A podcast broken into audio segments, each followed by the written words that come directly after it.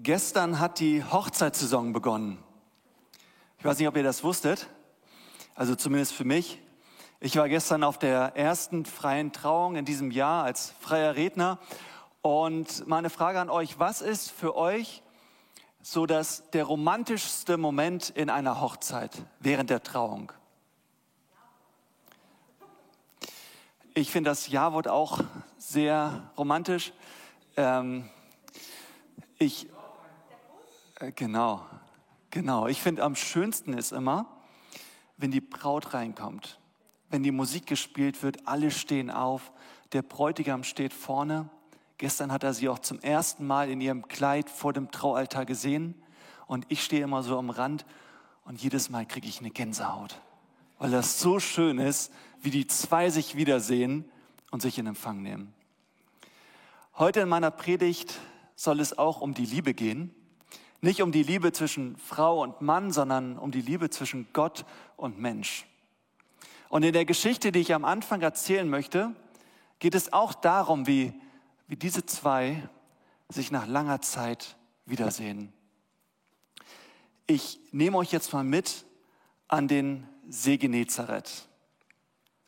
Es ist früh am Morgen, die Sonne geht gerade auf, das Wasser stillt, steht still über dem See, ein paar Fischerboote sind, sind zu sehen. Und Petrus, Thomas und ein paar andere Jünger sind am Fischen. Sie tun genau das, was sie schon vor Jesus getan hatten. Sie sind Fischer. Jesus war zwar von den Toten schon auferstanden, das haben wir am letzten Sonntag gefeiert. Und Petrus, Thomas und die anderen machen genau dasselbe, was sie vor Jesus gemacht haben. Sie dachten natürlich zurück an die ganzen Sachen, die sie mit Jesus erlebt hatten, wie er sie immer versorgt hat. Und jetzt haben sie diese anstrengende Nacht hinter sich, haben den, die ganze Nacht versucht, auf ihren Fischerbooten irgendwie ein paar Fische zu fangen und die Netze sind leer geblieben. Ist frustrierend. Plötzlich sehen sie am Strand einen Mann stehen, der sie anspricht: Paidia, Kinder, habt ihr ein paar Fische zu essen? Nein, die ernüchternde Antwort. Doch der Mann am Ufer forderte sie auf: Werft das Netz auf der rechten Seite des Bootes aus, dann werdet ihr einen guten Fang machen. Sie folgten seinem Rat und fingen so viele Fische, dass sie das Netz nicht mehr einholen konnten.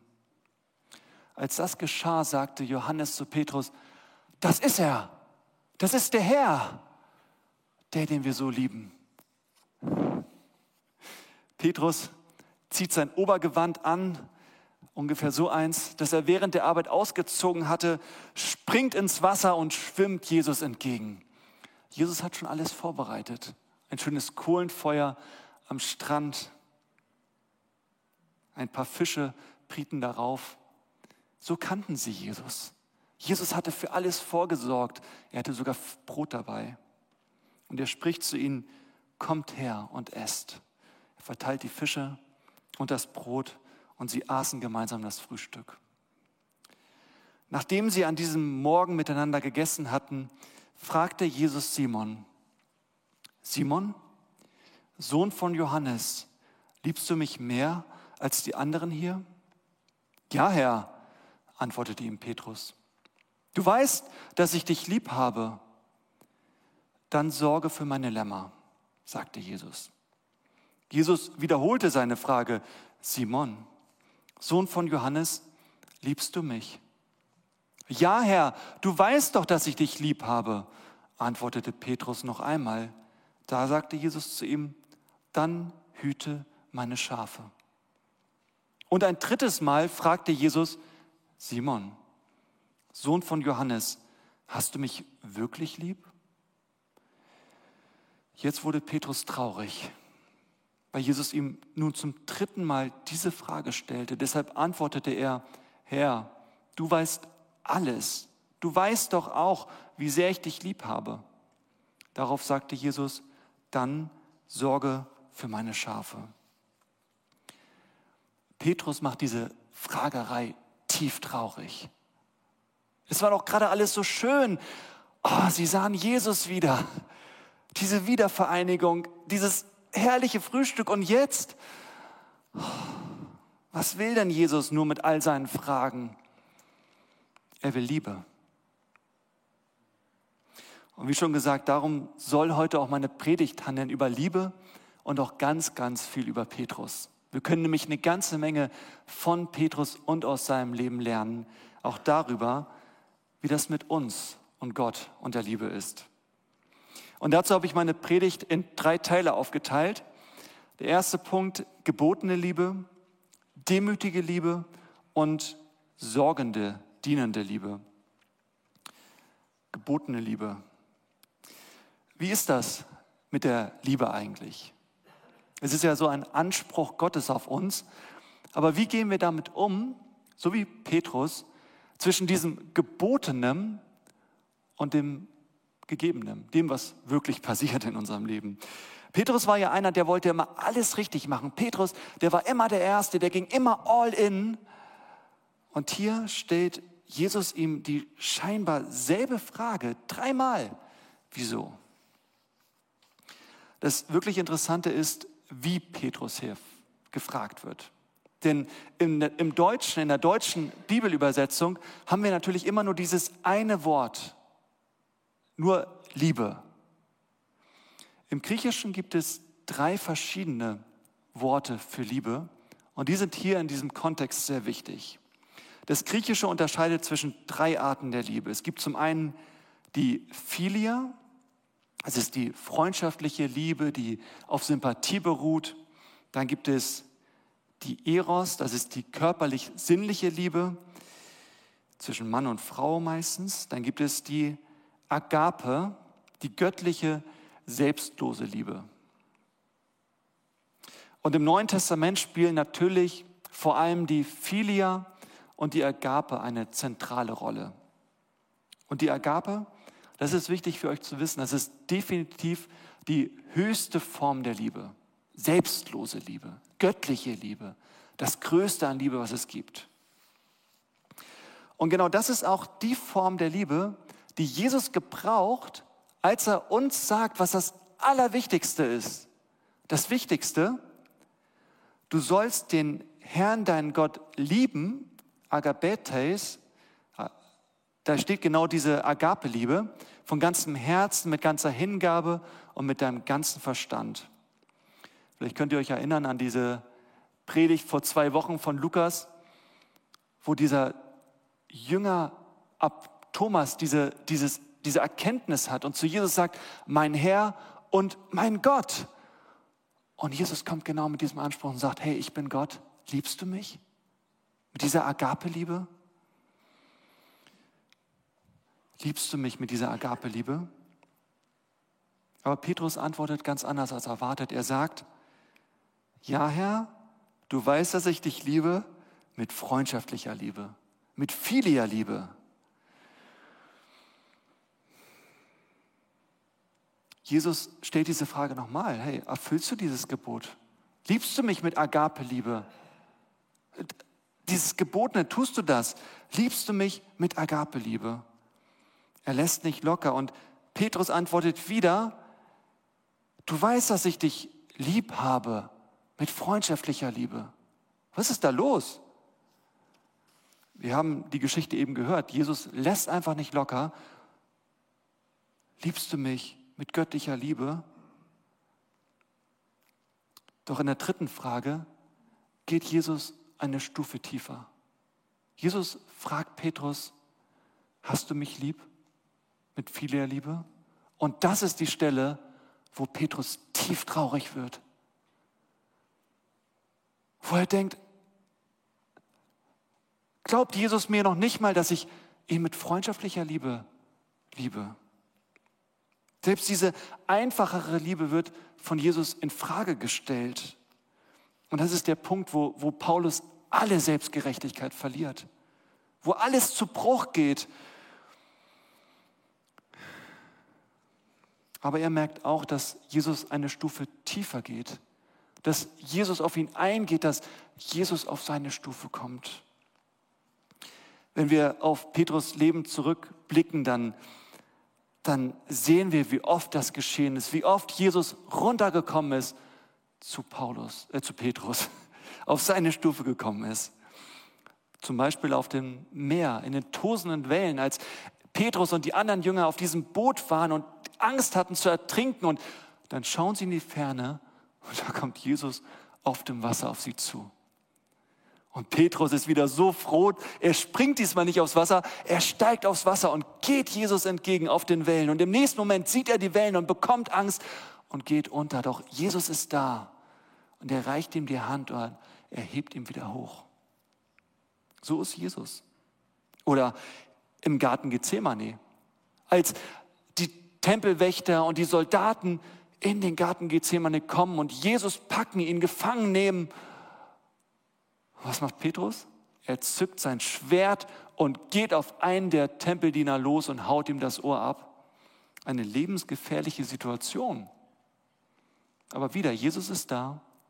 Er stoppt ihn, er rettet ihm das Leben. So ist Jesus. Er stoppt uns manchmal, rettet uns das Leben. Und dann beim letzten Abendmahl, Jesus kündigt an, ihr werdet mich alle verlassen. Und Jesus, Petrus, was sagt Petrus? Und wenn ich mit dir sterben müsste, ich werde dich niemals verleugnen. Ein paar Stunden später tut er es genau dreimal. Und jetzt? Jetzt scheint es Petrus so, als würde Jesus sogar seine Philia, seine freundschaftliche Liebe, in Frage stellen. Und Petrus antwortet, du weißt alles. Du weißt, dass ich dich lieb habe. Und genau so ist es. Jesus weiß alles. Jesus wusste in diesem Moment, Petrus verleugnet mich, aber er hat mich lieb. Beides ist möglich, dass wir Gott verleugnen und dass wir ihn lieb haben. Es ist möglich, dass, dass wir Gott verleugnen, obwohl wir ihn lieb haben. Petrus hat Jesus nicht aus Lieblosigkeit verleugnet, sondern weil er schwach war in diesem Moment.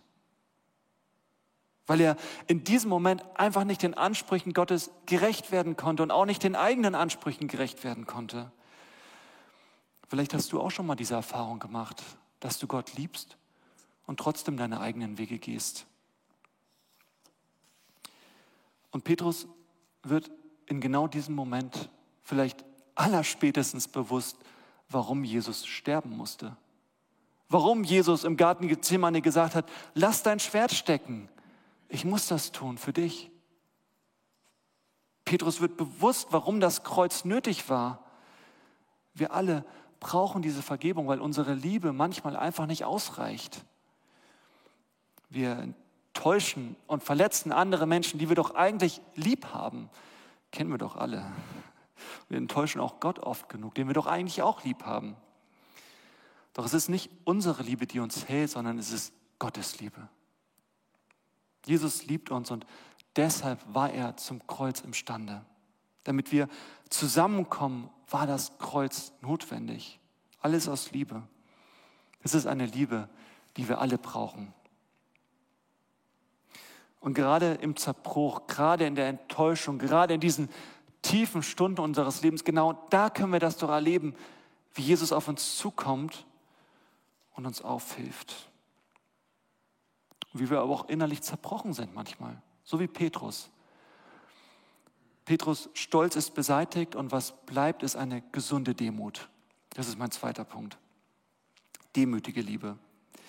Es ist ganz interessant, Jesus, vielleicht kennt ihr die Geschichte, Jesus hatte immer diese zwölf Jünger um sich und in einer Szene nimmt er ein, stellt er ihnen eine Frage und dann hat Petrus eine starke Erkenntnis und dann sagt Jesus zu Petrus,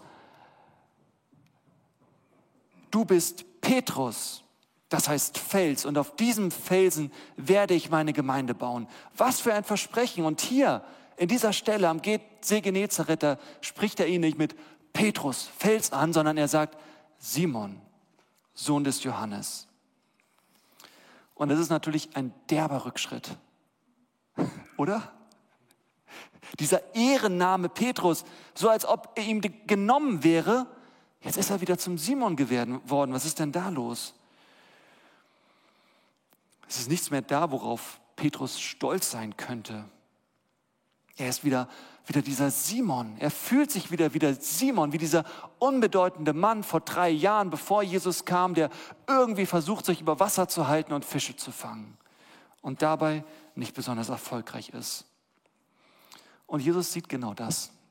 Er sieht, dass Petrus mit seinen Fehlern, die er gemacht hat, mit seinem Fehler, mit dieser Verleugnung, einfach nicht so weiterleben kann wie vorher.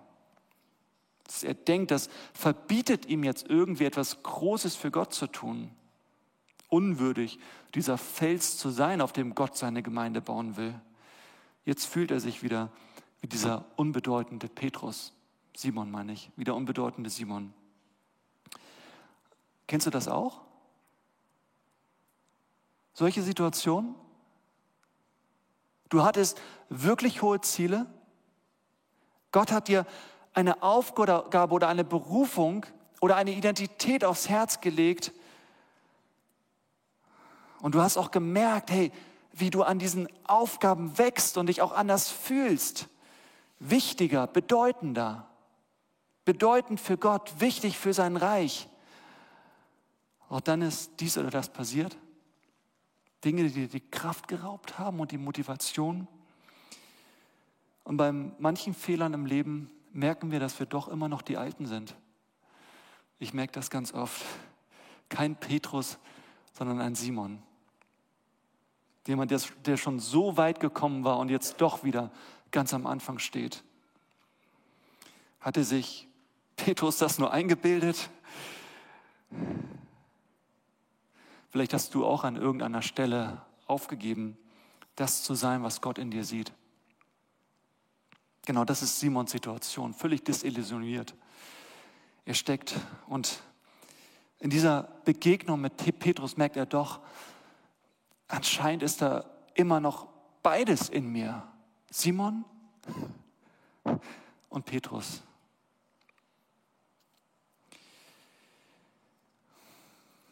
Und er merkt auch, er muss noch gar nicht da sein, wo Gott ihn haben will. Sondern erstmal ist viel wichtiger, dass er, dass er ganz ehrlich zu Gott ist und demütig. Und Petrus merkt genau das in diesem Moment. Hey, du weißt alles. Ich muss dir nichts vormachen, Jesus. Jetzt bin ich demütig geworden. Endlich. Petrus ist echt geworden. Und genau so dürfen wir Gott auch entgegentreten. Weil ich glaube, erst wenn wir ganz ehrlich zu Gott sind, erst dann können wir auch ganz offen für ihn sein.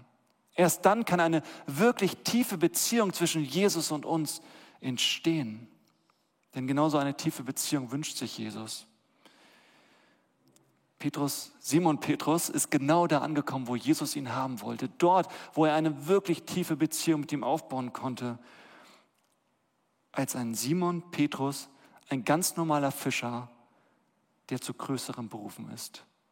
Ein demütiger Mensch, der wirklich vom Auferstandenen geprägt ist. Manchmal sind es die Niederlagen in unserem Leben, wo wir merken, hey, ich bin immer noch der Alte und doch kommt Jesus auf mich zu und sagt, hey, und ich will dich trotzdem gebrauchen. Gib nicht auf, mach weiter. Ich habe diese Berufung für dein Leben. Ich will dich gebrauchen. Und genau das sagt Jesus dann auch zu Petrus. Folge du mir nach. Egal, was die anderen machen, folge du mir nach. Und was es mit dieser Nachfolge auf sich hat, darum geht es im dritten Punkt. Dienende Liebe. Denn das Schöne ist, dass Jesus genau das tut. Jesus erneuert die Berufung für Petrus. Die, die er ihm gegeben hat. Er sagt, er hatte ja gesagt, du bist Petrus, auf diesen Felsen werde ich meine Gemeinde bauen. Du bist der Hirte. Und dann sagt er, sorge für meine Schafe. Dreimal. Er erneuert diese Berufung. Jetzt, wo Petrus demütig geworden ist, merkt er, worum es wirklich geht in diesem Auftrag. Um die Schafe, um andere. Es geht nicht um Petrus, es geht um Jesus, meine und es geht um andere, die Schafe oder wie man sie nennen mag. Und genau das tut Petrus dann noch im Folgenden. An einem Tag nach dieser Begebenheit, nach dem See Genezareth, Petrus hatte diese Berufung wiederbekommen. Sorge dich um andere, diene anderen, liebe andere so, wie du mich liebst. Und Petrus und Johannes gehen hinauf in den Tempel in Jerusalem. Und da war ein Mann an einem der Tempeltore. Er wurde dort jeden Tag hingebracht. Es gab ein paar Leute, die haben ihn getragen, haben ihn da hingesetzt, morgens und abends wieder abgeholt. Was für eine Existenz. Trostlos. Und er bettelte dort jeden Tag die Menschen an. So kamen auch Petrus und Johannes diesen Weg entlang, wollten in den Tempel, um mit Gott zu reden. Und da sehen sie diesen Mann, weil dieser Mann sie anbettelt um Almosen. Und genau in solchen Momenten erinnerte sich Petrus an diesen Moment, an diesen Auftrag, Sorge für andere. Folge mir nach. Folge meinem Beispiel, verlass dich auf meine Kraft, liebe andere. Derselbe Auftrag, den Jesus jedem von uns gegeben hat. Und Petrus? Petrus blieb, richtete den Blick auf den Mann und sagte, schau uns an. Silber und Gold habe ich nicht, doch was ich habe, gebe ich dir. Im Namen Jesu Christi von Nazareth, steh auf und geh. Und er ergriff ihn bei der rechten Hand und richtete ihn auf. Sogleich wurden seine Füße und Knöchel fest. Er sprang auf, konnte stehen und gehen und ging mit ihnen in den Tempel, lief und sprang umher und lobte Gott. Petrus ist wieder Petrus geworden.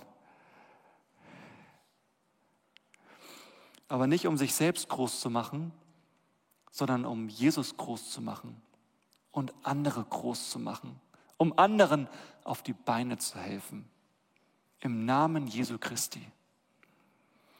In dieser Geschichte ist nicht Petrus der Held, sondern Jesus ist der Held. Und Petrus ist einer, der an der Größe von Jesus teilhaben darf. Simon Petrus ist über sich selbst hinausgewachsen, doch nur, weil es ihm ganz um Jesus und um andere ging. Ich komme nochmal zurück an den Anfang. Am See Genezareth hatte Petrus sich vergewissert. Petrus, liebst du mich noch? Und Petrus hatte gesagt, ja, okay, dann hier mein Auftrag an dich. Weide meine Lämmer, liebe andere. Ich denke, das ist die natürliche Folge von Liebe. Wenn wir jemanden lieben, dann möchten wir dieser Person auch Gutes tun. Und wenn wir Gott lieben, dann möchten wir anderen Gutes tun. An anderer Stelle sagt Jesus, was ihr einem meiner geringsten Brüder getan habt, das habt ihr mir getan. Und vielleicht stellt Jesus, oh, da ist ein Unglück geschehen, ein Kind weint.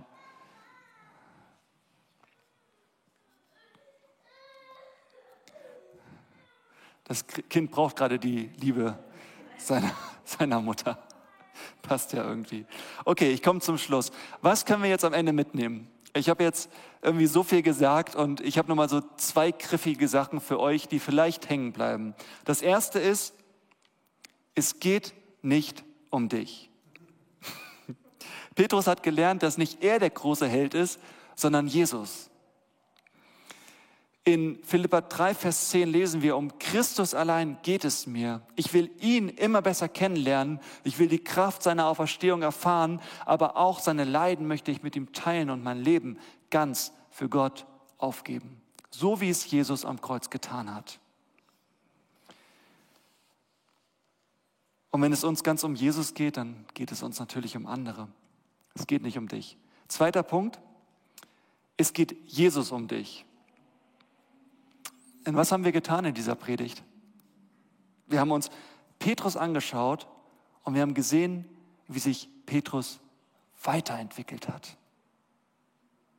Und da fällt auf, dass Jesus Petrus in verschiedene Situationen geführt hat oder es einfach zugelassen hat, damit Petrus sich weiterentwickelt, damit er etwas lernt.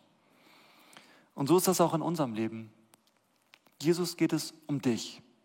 Jesus lässt manche Situationen in deinem Leben zu, damit du dich darin weiterentwickeln kannst. Immer mehr hin zu dem Menschen, den Gott in dir sieht. Es geht nicht darum, alles schon zu können. Es geht darum, mit Jesus zu lernen. Jesus geht es um ein Miteinander mit dir, um die Unterstützung in deiner Entwicklung. Es geht um eine tiefe, enge Beziehung mit ihm, in der du dich entwickelst, hin zu dem Menschen hin, den Jesus will. Jesus will dich, so wie du bist und so, wie du werden kannst. Amen.